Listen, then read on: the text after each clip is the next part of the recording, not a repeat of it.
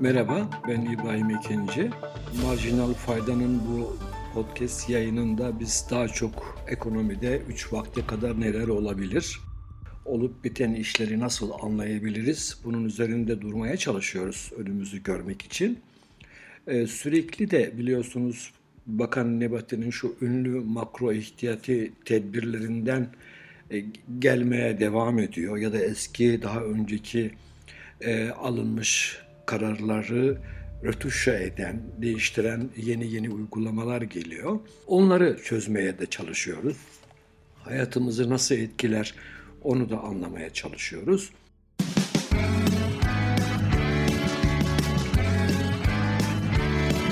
Kulağınız bizde olsun. Kısa Dalga Podcast. Şimdi bu son günlerde iki tane karar geldi. Bunlar dediğim gibi bu, makro ihtiyati tedbirleri rötuşe eden kararlar gibi duruyor. Merkez Bankası'ndan geldi bu iki karar. Şimdi hükümetin ekonomiyi yönetmek bakımından yani önce bunu söyleyeyim ortaya çıkan bu derin devasa sorunlara sistematiği olan bir programla cevap verme kapasitesi olmadığını bir kez daha gördük. Çünkü İslamcı bir anlayışları var. Tek adam rejimi ekonomiye de uzanıyor. Kağıtlara istediklerini yazıyorlar. Bunu mevzuat kalıplarına göre üstüne tebliğ, genelge, antetiyle iktisadi aktörlere, bankalara, şirketlere ferman gibi gönderiyorlar. Bu fermanlar serbest piyasa ekonomisine göre kurumsallaşmış bir ekonomi vardı Türkiye'de. Onun dengelerini tahrip etmeye, her seferinde yeni arızalara yol açmaya devam ediyor. Şimdi elimizde yarısı serbest piyasa ekonomisine göre, kalan yarısı kumanda ekonomisine göre çalışan, eklektik, kurum ve kararlarıyla birbiriyle çarpışan bir ekonomi ortaya çıkıyor. Bunu görmemiz lazım. İki adım ötesini kestiremiyorlar. Herhangi bir karar aldıklarında anlaşılıyor bu. Bu tutarsız kararlarla kendilerini de kıskaca sokuyorlar aslında. Yani bakın mesela bir örnek vereyim. Enflasyon artar diye kuru tutmaya çalışıyorlar.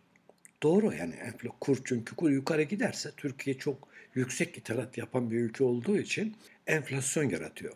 Fakat kuru tuttukça da ekonominin en sağlıklı döviz giriş kanalı ihracattır. İhracat düşüyor. Yani artış hızı düşüyor. %15 aylık artışlardan %2'lere 3'lere geldi. İhracatta ortaya çıkan sorunları çözmeye takatları yok. Yani orada gerçekten bir rekabet gücü kazanmaya odaklanamıyorlar. Uzun vadeli düşünemiyorlar. İhracatçının tepkisi ortaya çıkıyor. Bu sefer onu bastırmak için bula bula kur rüşveti verelim bunlara sussunlar gibi e, saçma sapan yeni bir yola gidiyorlar. Geçen hafta içinde uygulaması başlayan iki makro e, ihtiyati tedbirden birisi buydu. İhracatçıya farklı kur uygulaması geldi. Şimdi Merkez Bankası tebliğinden size o bölümü okuyayım isterseniz.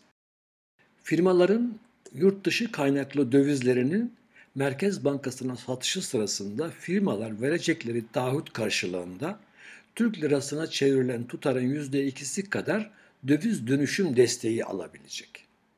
Yine firmalar yurda getirdikleri yurt dışı kaynaklı dövizlerinin en az yüzde 40'ını Merkez Bankası'na sattıktan sonra getirilen dövizin kalan kısmını kur korumalı dönüşüm hesabında değerlendirebilecekler ve verdikleri taahhüt karşılığında Türk lirasına çevrilen tutarın %2'si kadar döviz dönüşüm desteği alabilecekler.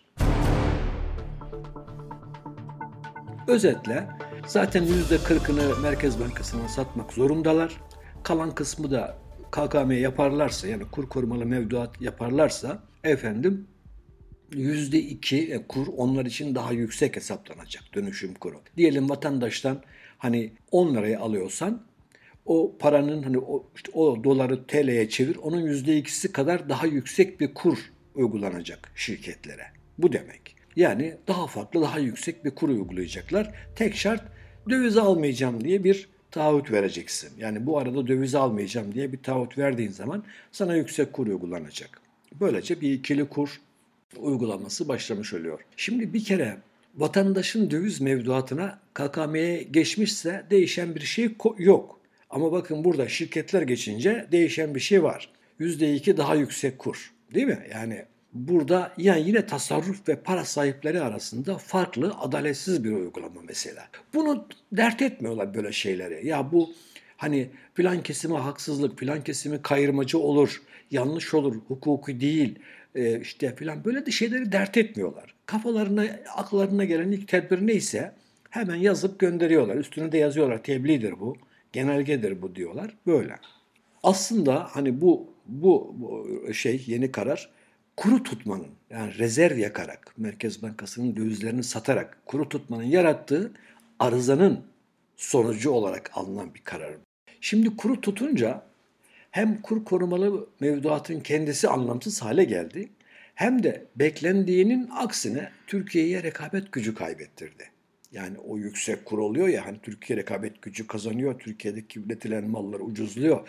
Dolayısıyla bol bol satarız hikayesi çöktü. Çünkü kur artışı enflasyonun altında kaldı. İhracatçı ayaklandı bu sefer. Yani şimdi bu %2 yüksek dönüşüm kuru ile seslerini kesmek istiyorlar. Ama yeni uygulama da biliyorsunuz işte demin söyledim. Hem vatandaşlarla şirketleri ayırması, şirketleri kayırması bakımından adaletsiz. Dahası şirketler açısından da beklentiyi karşılamaktan bence uzak. Yani bu e, şirketlere rekabet gücü kazandırmıyor. Rekabet gücü kayıplarını rüşvet olarak ceplerine koyuyor. Yani bakın önemli olan neydi? İhracatta rekabet gücü kazanmaktı gerçekten. Ve bunu tabii ki sadece hani kurdan, e, işte ucuzluktan, e, ucuz emeklen değil, gerçek bir rekabet gücü kazanmak. Ona yönelmek gerekiyordu. Ona dediğim gibi takatları yok.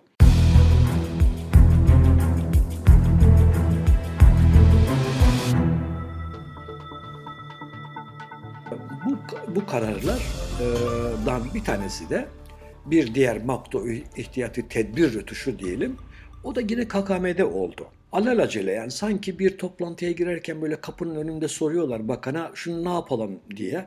O da bir şey söylüyor. Sonra hani çok da düşünmeye vakit yok orada. Ayaküstü kararlar geliyor böyle. KKM'de de böyleydi. Son bu rütuş yine bir düzeltme. Şimdi ne yaptılar? Kur korumalı mevduatta politika faizi artı 3 puan diye bir faiz tavanı getirdiler. Yani politika faizi kaç? 9. 3 de üzerine koy ne etti? 12. İşte banka kendisinde kur korumalı mevduat hesabı açan bir Moody'ye bundan daha yüksek faiz ödeyemez dediler. Kaç o faiz? Dediğim gibi 12. E şimdi bir yandan enflasyon %64, bir yandan da piyasada hiç kur korumalı mevduat yapmazsan, götürüp serbest mevduat yapsan, örneğin vadeli tele mevduat yapsan %25'e kadar çıkan faizler var. Şimdi kur korumalı mevduata gittin. Faiz %13. Kur da artmıyor. Oradan da gelirin yok. Ne oldu? Kur korumalıdaki mev vatandaş tasarruf sahibi %12 faize hapsedilmiş oldu. Dolayısıyla hani bir tabir vardır ya bağlasan durmaz insanlar. Dolayısıyla bu sefer kur korumalı mevduatta çözülme başladı. Oradan vatandaş çıkıyor. Ben de geçen haftaki yayında olabilir anlattım, rakamları verdim. 100 milyar TL'ye yakın bir azalma oldu. Azalma devam ediyordu. Bu sefer paniklediler. Ne yapalım? Efendim bu kur korumalı mevduatta kur yukarı gitmiyor. Vatandaş da kurdan bir şey kazanmıyor. E, faizde de piyasa faizlerinin yarısı. Yani çünkü piyasada 25 faiz var. Sen de diyorsun burada %12. Tamam mı? Yani böyle bir kıskaca aldık bu tasarruf sahibini. Bu faiz tavan şartını kaldıralım. Şimdi bunun hepsi için de kalkmadı. Şimdi Merkez Bankası'nın e, kararlarından birisi de bu. Dövizden dönüşen yani e, karşı tarafı hazine değil Merkez Bankası olan efendim kur korumalı mevduatta da hani yine e, efendim faiz tavanı bu yüzde 12 politika faizi artı 3 puan tavanı kalktı. Yani orada vatandaşı kaç faiz verileceği konusunda bankaları serbest bıraktılar. Nas çöktü. Nas. Hani bakın burada faiz daha yüksek bir faizin yolu açılmış oldu. Şimdi bu vatandaşın kayıplarını karşılar mı? Bence karşılamayacak. Niye? Çünkü dediğim gibi ben faize hep enflasyondan bakıyorum. Çünkü sonuçta tasarrufunuz enflasyona karşı erimeyecektir. Önemli olan budur. Alım gücünü koruması lazım. Ben diyelim ki 2023'ün ocağında 100 lira para yatırdım bir bankaya. 2023'ün sonunda enflasyon ne oldu? Diyelim ki 40 oldu. Ben 41 puan almışsam 1 puan karım vardır. Yani reel olarak kazanmışım demektir. 2 puan, 3 puan, 5 puan olabilir ama her tasarrufçu bunu umar. Bunu bekler. Tasarrufu enflasyona karşı erimesin. Şimdi bu piyasadaki faizler bunu henüz karşılamıyor. Yani yüzde 25 bankalarda yani biraz daha e, yüksek faizler olduğu söyleniyor ama bankalar herhalde likiditeye ihtiyacı olan işte ne bileyim büyük mevduat filan bu gibi şeylerde belki farklı faizler biliyorsunuz öteden beri uygulanıyor vardır. Şimdi bu son iki kararın bir de şöyle bir boyutu var. İkisini de Merkez Bankası aldı. Yani bu biraz bana böyle e, öteden beri bunun dedikodusu da vardı. Kavcıoğlu'yla Nebati anlaşamıyorlar diye.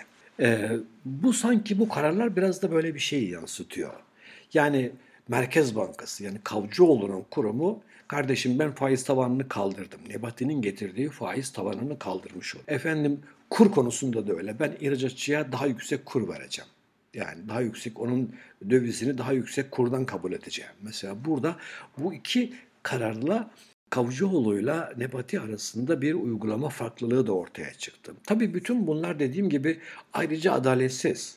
Niye? Çünkü dediğim gibi ihracatçının dövizine farklı kur, kur uyguluyorsun. İkincisi dövizden dönüşerek KKM'ye geçenlere farklı uygulama yapıyorsun. Onlar için faiz tavanını kaldırıyorsun. Peki Türk lirasından kur korumanın mevduata geçenler ne olacak? Değil mi?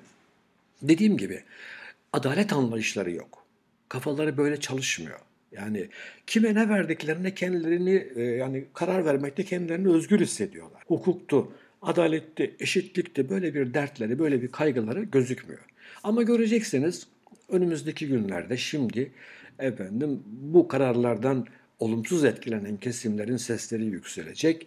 Belki yeni değişiklikler gelecektir. Şimdi aslında döviz, faiz, tahvil, reel piyasalar hani hakikaten bozulmadık, darmadağın edilmedik bir piyasa kalmadı. Mesela TL faizlerde en düşük faiz nerede biliyorsunuz değil mi? Merkez Bankası'nda yüzde dokuz. Ama piyasada yüzde elliye kadar çıkan faizler var. Şirketler arasındaki alışverişlerde mesela. Şimdi bir de ikili kur geldi. Kurda da çok farklı farklı kurlar var. Ee, daha önce söyledim. 5-6 farklı kur var hatta. Tahvil piyasasını bozdular mesela. Niye bozdular? Çünkü orada hazine döviz cinsi borçlandığında yüzde e, ona yakın faiz ödüyor. TL tahvilin faizi de buna yakın. Bakın burada hiç olacak şey değil. Yani tamam mı? Reel piyasaları da bozdular. Bakın 2-3 gündür otomotiv piyasası ile ilgili haberler ekranda dönüyor. İkinci el araçların fiyatları birinci eli geçmiş. Olacak şey mi şimdi bu? Olacak şey. Çünkü her kararları stokçuluğa yol açıyor. Birinci el araçları kur yükselecek diye e, getiren şirketler saklıyorlar depolarında. Piyasada ikinci el araçlara yöneliyor. İkinci el araçlarda da sıkıntı var, yetişmiyor. Fiyatları birinci elin fiyatlarının üzerine çıkmış. Şimdi bakın nasıl bozuyorlar her tarafı.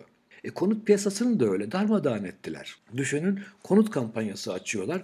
Düşük faizlerle bir kampanya e, açılıyor ama konut fiyatları yukarı gidiyor. Yani devletin uygulamalarının regülasyon etkisi yok. Tam aksine bozucu etkisi var. Bütün piyasaları böyle darmadağın ediyorlar. Şimdi şunları aklımızın bir köşesine yazmalıyız. Kur patlamasından çok korkuyorlar. Döviz kuru yukarı giderse ama yandık diyorlar. Büyük sorun yaratmasına karşın döviz satarak kuru tutmaya devam ediyorlar. Yani hem rezerv yakıyorlar, ihracat düşüyor. Onun başka arızaları var ama yine kuru tutmakta direniyorlar. Baskılara karşı düşük oranlı artışlara izin veriyorlar. Mesela 18.60'da uzun zaman tuttular kuru. 18.62 filan 18.63 böyle çok düşük düşük artışlara izin verebiliyorlar. Örtük sabit kur rejimine geçtik gibi yani öyle. Bu uygulama satacak döviz buldukça devam eder. Yani seçime kadar bizim beklememiz gereken işlerden birisi budur. Bunlar kuru tutmaya devam edecekler. En fazla küçük küçük artışlar olacak. Ama seçimden sonra yeni hükümet bu uygulamayı devam ettirmeyeceği için biz kurda bir yükseliş beklememiz mantıklı olur. Enflasyonu yeniden yükselmesin diye çok korkuyorlar. Enflasyon zaten bildiğiniz gibi aslında baz etkisiyle düşüyor. Hayat pahalılığı devam ediyor. Fiyatlar artmaya devam ediyor.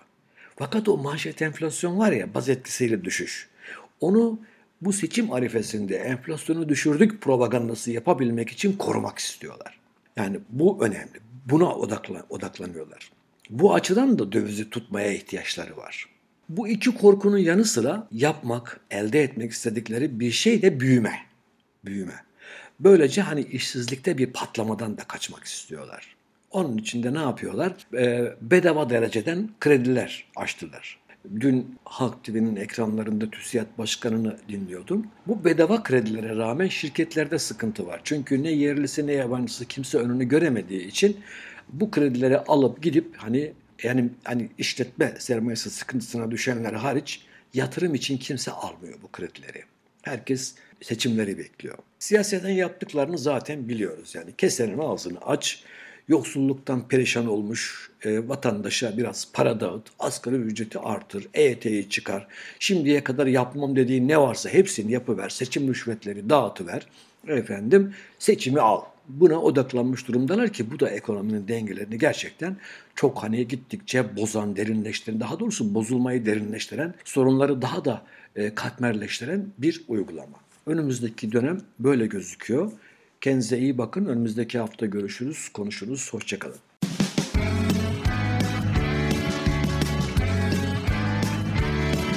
Kulağınız bizde olsun. Kısa Dalga Podcast.